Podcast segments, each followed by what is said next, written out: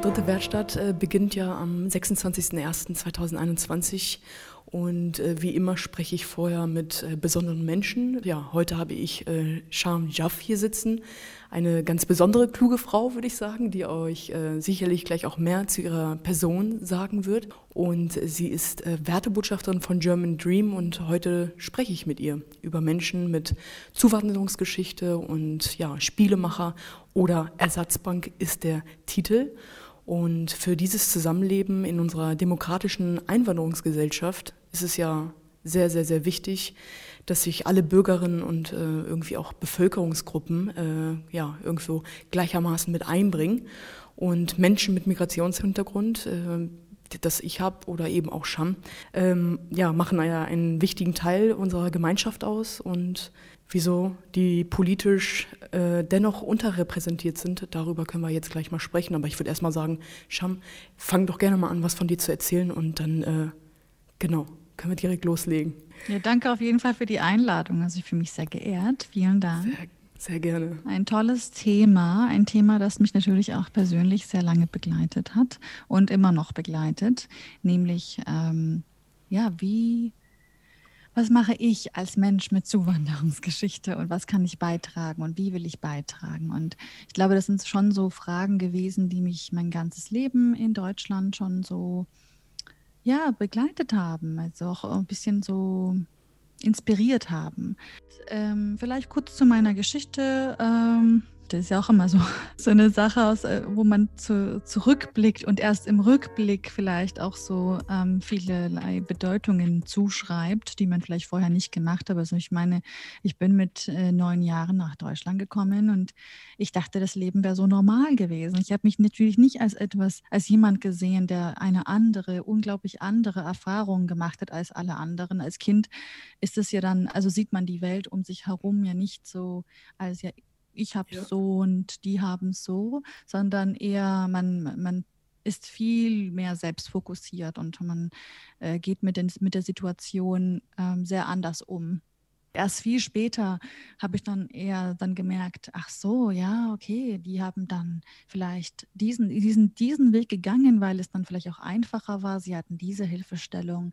Ich hatte die vielleicht eher nicht. Ich hätte dann wiederum an anderen Stellen, zum Beispiel aus meiner Kultur Unterstützung, die mich eben dazu befähigt haben, einen anderen Weg zu gehen oder so und so. Also so erst im Nachhinein als Erwachsene würde ich jetzt sagen, habe ich meine Kindheit oder jetzt die Teenagerjahre Jahre in so eine Art Geschichte reingepackt mhm. würde ich jetzt mal sagen. Ähm, genau, neun Jahren nach Deutschland gekommen, war eine zu super äh, aufregende Zeit, ähm, Deutsch zu lernen natürlich auch und überhaupt in die Schule zu gehen, komplett neues System, ganz neue Gesichter, ganz neue Kultur auch. Mhm. Ähm, und ich, ich sage immer, man unterschätzt Kinder sehr, weil als ja, Neunjährige habe ich super schnell irgendwie Anschluss gefunden oder beziehungsweise wollte sehr, sehr schnell Anschluss finden. Und meine Eltern hatten mich, besonders meine Mutter, hatte mich immer so in die Bibliothek mitgeschleppt und so, hier, lies das, lies das, mach das und immer Hausaufgaben und äh, Hausaufgaben noch einmal machen, mit, den, mit denen mal vielleicht was unternehmen und so weiter und so fort. Sehr viel von meiner Mama so gepusht. Und das hat mich dann dazu, ja, motiviert, würde ich jetzt mal sagen, positiv formuliert. Ja, es war schon eine sehr stressige Kindheit. Ja. Aber ähm, Stress haben wir immer noch. Ja, hat mich dann einfach motiviert, da weiterzumachen. Und dann ging es halt, genau, Grundschule, Gymnasium, Studium und so und so weiter. Und die Themen, die mich immer berührt hatten, auch, also jetzt in der Schule als auch im Beruf. Das war immer so dieses, wo schaffe ich mir Platz im Gespräch, also bei Entscheidungsprozessen auch, oder wo kann ich vielleicht ein bisschen Einfluss nehmen, wo kann ich meine Perspektive mit einbringen. Mhm, genau damit eine endgültige Entscheidung vielleicht auch eine Entscheidung ist, mit der ich auch ähm, ja, gut leben kann, weil ich Mhm. ja auch hier ähm, ein Teil der Gesellschaft bin. Und das habe ich damals gemacht in der, in der Grundschule. Ähm, da habe ich halt eben so Komitees mitgemacht. Äh, das, Schu das Schulbuch soll so ausschauen am Ende des Jahres. Diese Themen sollen drankommen. Im Gymnasium war ich mehrere Jahre lang Klassensprecherin, Schülersprecherin. Es war mir wichtig, dass irgendwie so. Richtig vorbildlich, ey. Es war, ich war immer super, mega hyperaktiv auf jeden Ja, Fall. das ist schön, es ist schön. Also es ist schön zu wissen, in, in so einem Alter auch irgendwo äh, zu wissen, was man will und was man nicht will. Also das wusstest du ja für dich. Ich war total ähm, gerne unter Menschen und habe dann immer auch, also ich hatte auch immer die unterschiedlichsten Freundesgruppen gehabt und immer Mhm. so, äh, ich dachte, ich habe dann immer nicht verstanden, wieso die Rockgruppe da hinten sitzt und die Hip-Hop-Gruppe da vorne und wieso redet Mhm. man nicht miteinander, das sind doch alles coole Dinge. Und habe immer versucht, so ein bisschen diese Brücken zu bauen Mhm. und ähm, ja, und also deswegen konnte ich immer nie so richtig einen Geburtstag feiern, wo ich alle Leute einladen konnte, weil die konnten sich alle untereinander nicht so richtig ausstehen. Aber Mhm. es war schon so, das ist etwas, was äh, bisher bei mir auch immer so geblieben ist. Mir, mir gefällt es sehr, äh, mit Menschen zu reden und irgendwie mit ihnen zu überlegen, was, wie die Gesellschaft vielleicht ähm, in eine Richtung gehen kann, wo es vielleicht ein bisschen mehr Leuten diente als vorher. Mhm. Äh, Und idealerweise eigentlich allen Menschen ähm, fair äh, gegenüber ist und eine und, und, und überhaupt faire Chancen auch so Mhm. generiert für jeden. Ja, es ist auf jeden Fall voll spannend. Auf jeden, du bist wie so ein Chamäleon, so habe ich mir das gerade bildlich irgendwie vorgestellt, äh, der einfach überall Ungefähr. ist, sie, sich anpasst oder die Leute oder die die in deiner Umgebung sich dann auch irgendwo anpassen, weil du ja scheinbar sehr viel zu erzählen hast auch, aber mach gern weiter.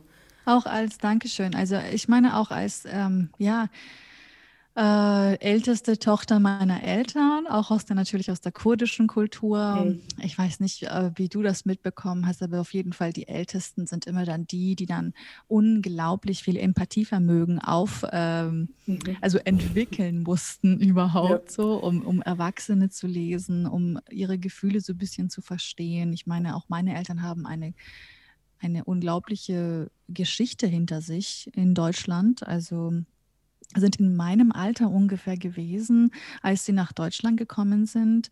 Also so Ende 20 und Anfang 30.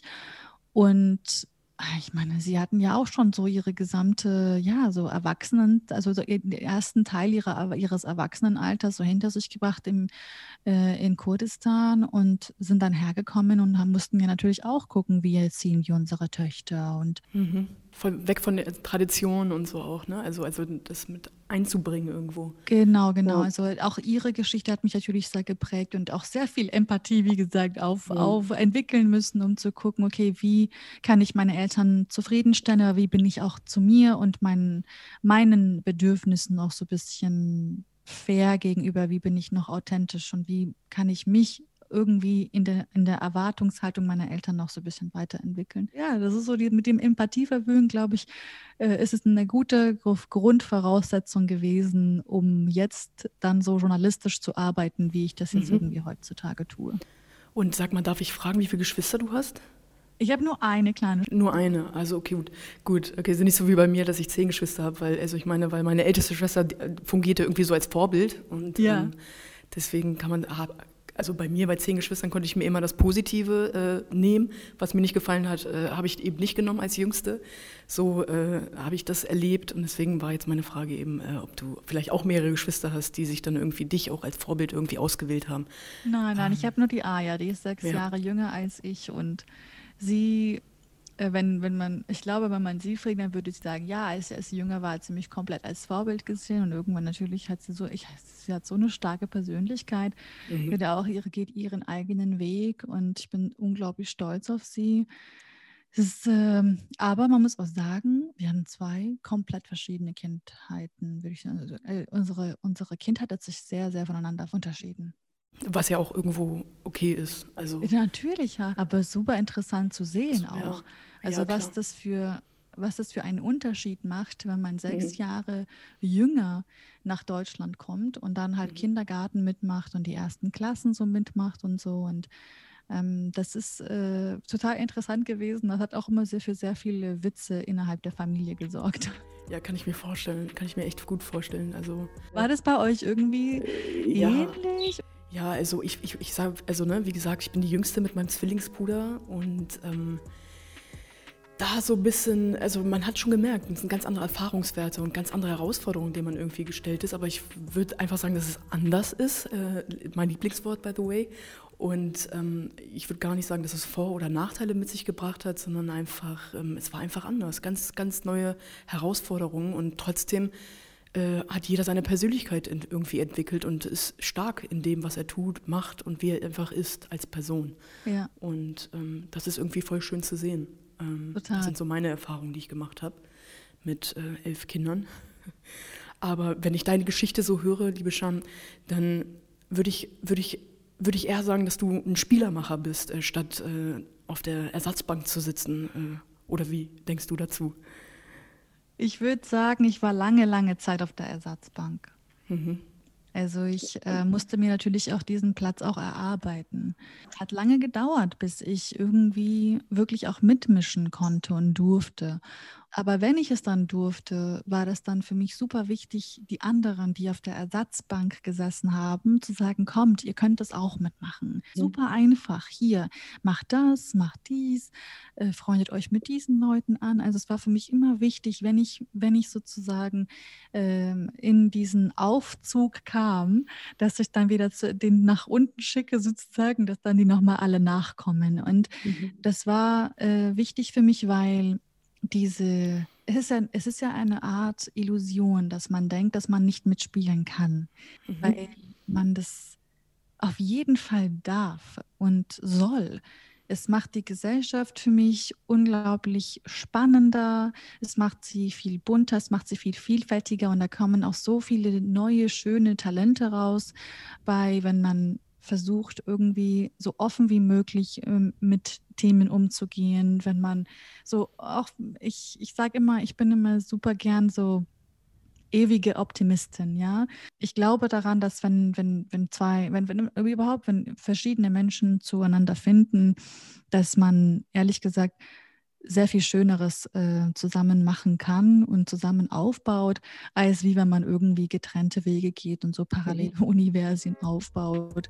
Und, ähm, und aber sie dann irgendwie so, also dann diese Leute dann noch mitzunehmen, zu sagen, so guck mal, ähm, ihr seid doch nicht so, so außen, außerhalb dieser, außerhalb dieses ganzen Spiels, ihr könnt da auch mitspielen. Es war wichtig für mich, dass, dass diese Message irgendwie auch an andere gerät.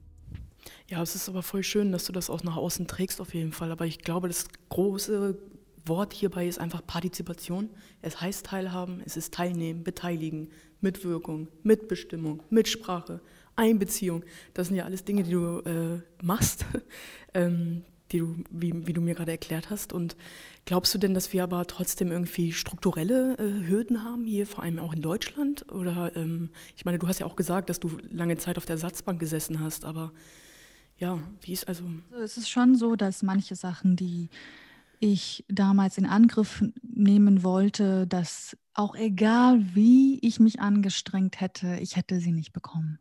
Mhm. Allein einfach aus, es gibt so manche, also das mit dem Rassismus, dem Sexismus, das sind so verschiedene, das sind so manchmal, das sind so diese, Ismen, die wir diskutieren, die sind leider oft unsichtbar. Sie, sie, Mhm. sie sind nicht irgendwie so sehr, sehr deutlich äh, zu sehen in der Gesellschaft. Es ist nicht so dieser, ah ja, der, der, der, der Na, dieser Nazi, der dann diese rassistischen Sachen von sich gibt, oder es ist dann der, der Chef irgendwie, der was, der sexistische Aussagen äh, auch tatsächlich macht, sondern es sind manchmal aber auch so unsichtbare Gründe, weswegen etwas vielleicht dann nicht geklappt hat. Also beziehungsweise man, man weiß immer nicht so richtig, komme ich da gerade nicht weiter, weil diese Person mir gegenüber voreingenommen ist, Mhm. weil aus Gründen, die ich jetzt nicht ändern kann, also ich bin als Frau geboren, ich bin als ja, braunhaarige äh, hier in Deutschland wahrscheinlich auch einfach exotisiert. Ich werde da irgendwie in, in so eine Art oder rassifiziert, würde ich jetzt mal Mhm. sagen.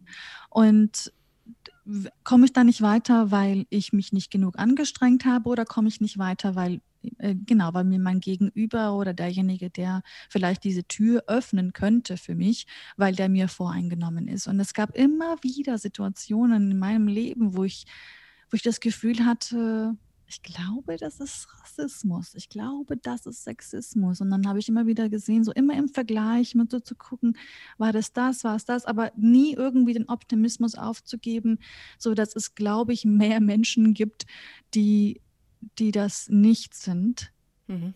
als die, die es sind. Also ja. ich, ähm, wenn ich diesen Optimismus, glaube ich, nicht gehabt hätte, hätte ich schon länger aufgegeben. Mhm. Ja, aber es ist schön, wenn, wenn, wenn es so Werte gibt, die einen irgendwie persönlich äh, nach vorne bringen und äh, dass man den Glauben dann daran irgendwie auch nicht verliert. Aber meinst du denn, da gibt es auch irgendwie so ein Gap im Vergleich äh, zu Amerika? Äh, du arbeitest ja nämlich auch international. Du hast ja ein Newsletter, den du international verschickst, mit News, die sonst nicht gesehen oder eben auch gehört werden. Und glaubst du auch, äh, das ist ein Teil von Partizipation und Teilhabe, dass man, dass man sich selber nehmen muss und nicht warten kann. Ich glaube, es ist wichtig, dass man, also dass man nicht nur, dass man sozusagen Diversität nicht als etwas versteht, wo man sagt, ah, ähm, man, man erweitert diesen Tisch um noch mhm. einen weiteren Stuhl. Ich glaube, dass es wichtig ist, dass man dass man sie schon alle mitdenkt. Also dass man mhm. Systeme aufbaut, wo schon diese ganzen Plätze schon, schon mitgedacht sind. Also dass man eben, wie du schon sagtest, also wenn diese strukturellen Hürden existieren, dass man versucht, äh, neue zu schaffen, sie mit neuen zu ersetzen, die wirklich auch von Grund auf andere Menschen mit einbeziehen. Und wenn, wenn das nicht gegeben ist, dann kann man sozusagen so lange verbessern, so lange dran feilen, so lange irgendwie das und dieses kleine, diese kleine Errungenschaft hier, diese kleine Errungenschaft da, aber man kommt viel, viel langsamer voran, als wenn man Menschen die wirkliche Teil, Teilhabe garantiert. Dass man sagt, mhm. ich möchte dir zuhören, ich möchte deine Perspektive vollkommen akzeptieren, ohne sie als Nische mhm. abzuwerten oder äh, zu oder ihnen ihre, ihr Berechtigungsdasein abzusprechen. Mhm. Und das ist wichtig, finde ich. Also es ist schon, also man merkt zum Beispiel halt auch vor allem jetzt 2020 habe ich das Gefühl gehabt in den USA, diese Black Lives Matter Bewegung hat sehr viele Menschen dazu dazu gebracht, sich nochmal mhm. Gedanken darüber zu machen, welchen strukturellen Rassismus, welchen institutionellen Rassismus Absolut. in den USA noch existieren und wie man daran rütteln kann und wie man daran, wie man sich organisiert, wie man in die Zukunft schaut. Das ist ja, ich habe das Gefühl, die machen da unglaubliche Fortschritte alleine in diesem Jahr schon und haben natürlich global gesehen ja diese Diskussion fast in allen Ländern genauso losgetreten. Also ja. sei es jetzt in Lateinamerika gewesen oder auch hier in Europa, wo wir uns viel mehr damit beschäftigt haben. Und das ist schon mal, das ist schon mal ein, ein, ein Grundbaustein, auf das man gut bauen kann. Mhm, also ein richtiger Schritt in die richtige Richtung, sage ich mal. Aber was, was wünschst du dir denn für Deutschland in dem Fall, wenn wir mal wieder zurück zu Deutschland kommen? Für Deutschland wünsche ich mir, ja, zum Beispiel aktuell arbeite ich gerade zu Hanau, 19. Februar in Hanau. Und wenn ich das zum Beispiel zu jemandem sage, nee, anders gesagt, ich habe vor zwei Wochen ungefähr so eine Art kleinen Stimmenfang gemacht mit so Leuten, die ich kenne, persönlich kenne, aus verschiedenen Hintergründen. Und sie gefragt, ja, was bedeutet denn, was bedeutet der 19. Februar in Hanau für dich? Oder was verbindest du mit dem 19. Februar in Hanau? Und da gab es tatsächlich Stimmen, die gesagt haben, hm, weiß ich jetzt ehrlich gesagt gar nicht, die mich persönlich geschockt haben. Weil ich, dass man darüber nicht Bescheid weiß einfach. Dass man nicht weiß, dass dieser Rechts, ähm, dass dieser, dass diese rassistisch motivierte äh, Rechtsterror dort stattgefunden hat, dass dort neun Menschen gestorben sind.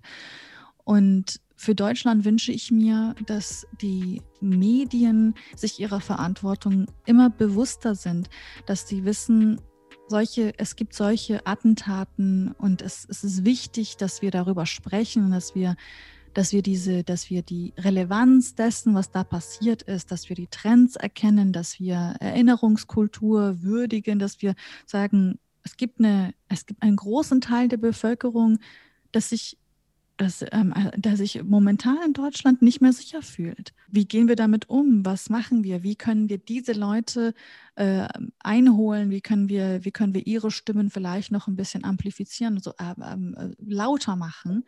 Sie haben ja eine Stimme, wir müssen sie ja nur lauter machen. Das wünsche ich mir auf jeden Fall für, die, für, für Deutschland, dass wir da ähm, ehrlicher, dass wir ähm, dass wir dann näher hingucken, dass wir, dass wir dieses Gespräch ein bisschen, ja, äh, ein bisschen lauter führen. Ja, das, sehe ich genauso. Das hast du auf jeden Fall richtig, richtig gesagt. Und ich glaube, da gibt es viele Möglichkeiten, lauter zu werden. Ich meine, das, was wir hier gerade machen, ist Möglichkeit A, ja, dass wir darüber sprechen und es öffentlich machen. Aber äh, da gibt es auf jeden Fall noch andere, viele, viele Sachen. Aber ich frage mich manchmal, wieso das Bild so unvollständig ist. Also da komme ich jetzt auf den Begriff äh, in Anführungsstrichen alte weiße Männer äh, hinzu. Also sind das dann doch nur die, die äh, dafür sorgen, dass das Bild irgendwie unvollständig ist? Ich glaube nicht. Nein, es gibt auch alte weiße Männer, die sehr, sehr, sehr viel vollständigere ähm, Meinungen oder beziehungsweise eine vollständigere Weltsicht haben als vielleicht jemand, der sich gar nicht mit dem Thema befasst, der der oder diejenige, die dann nicht so gerne Nachrichten liest, auf dem mhm. neuesten Stand ist. Und wenn sie das dann tun, wenn sie das dann tun, dann sieht man so zum Beispiel in den Medien, dass diese Themen nicht ganz so, nicht, nicht so oft sozusagen wiedergegeben werden, dass ähm, diese Themen zum Beispiel nicht in ihrer Bubble auftauchen. Das gibt es auch.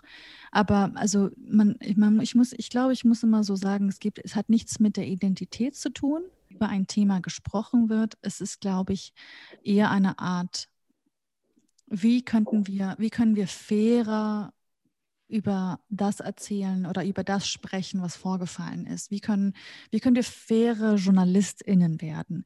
Über, über Themen sprechen, über Ereignisse sprechen, die halt eben uns als Gesellschaft etwas angehen. Und das kann jeder machen, wenn man sich Fragen selber stellt, weil alles, was hier in Deutschland passiert, das geht uns alle an. Ganz genau, so ist richtig. Ja, da stimme ich dir vollkommen zu. Also, ich glaube, wir haben einen, einen Weg vor uns auf jeden Fall. Mhm. Das wissen wir ja jetzt ungefähr, in welche, also was, was uns fehlt. Es, wir haben das ähm, in Sachen NSU schon mal alles diskutiert, in anderen, würde ich mal sagen, rassistisch motivierten Anschlägen auch in Deutschland. Wir wissen, immer wieder hören wir von irgendwelchen Untergrundsgruppen ja. äh, innerhalb der Polizei, innerhalb der Bundeswehr. Und es sind Sachen, die wir jetzt wissen und es liegt an uns, JournalistInnen natürlich, aber auch an allen anderen, mhm. die diese Debatte mitbekommen, die diese aufsuchen, dass wir, dass wir nach Antworten natürlich auch fragen, dass wir sagen, ich glaube, da sollten wir ein bisschen näher reinbohren, da sollten wir, da sollten wir, ähm, ja, das sollten wir auf jeden Fall stärker, lauter diskutieren. Ja, sehe ich genauso. Und ich würde aber auch echt sagen, dass du nicht nur ein Spielemacher in meinen Augen bist, sondern auch ein Trainer oder Trainerin in dem Fall. Und ich das äh, sehr vorbildlich finde, dass du dich von der Ersatzbank äh, deines Erachtens nach wegbewegt hast und einfach nach vorne gehst und äh, uns daran teilhaben lässt, äh, was du so zu erzählen hast. Es ist auf jeden Fall sehr, sehr spannend gewesen jetzt, das, äh, die Unterhaltung hier. Und ich habe mich mega gefreut, um genau diese Themen mit dir zu besprechen, weil ich wusste, du hast die Antworten dafür und ähm, wollte dir auf jeden Fall jetzt erstmal danken dafür. Herzlichen Dank, liebe Julien. Das hat mir sehr viel Spaß gemacht. Ja, also wirklich spannende Einblicke, äh, Ansichten und ähm, ja, du weißt, äh, wo du den Finger drauf äh, legen musst und das ist äh, sehr gut. Und ich mache am Ende eines äh, Podcasts, stelle ich immer eine Frage und zwar das erste Wort, was dir zu Podcast einfällt. Puh, das erste Wort. Stimme. Sehr gut. da muss man immer voller Pressure, ist das so noch einmal, ne? Nein, super, cool. Das ist doch mal, äh, Stimme ist, ist cool. Willst du dazu noch was sagen? Willst du es erläutern oder wollen wir es stehen lassen? Ich glaube, so kann man es stehen lassen. Ja, weil ja, es ist sehr, ja, es ist sehr kräftig, würde ich sagen. Hast du ein gutes Wort aufge äh, ausgesucht. Liebe Scham, ich äh, bedanke mich recht herzlich und ähm, vielen lieben Dank für das schöne Gespräch.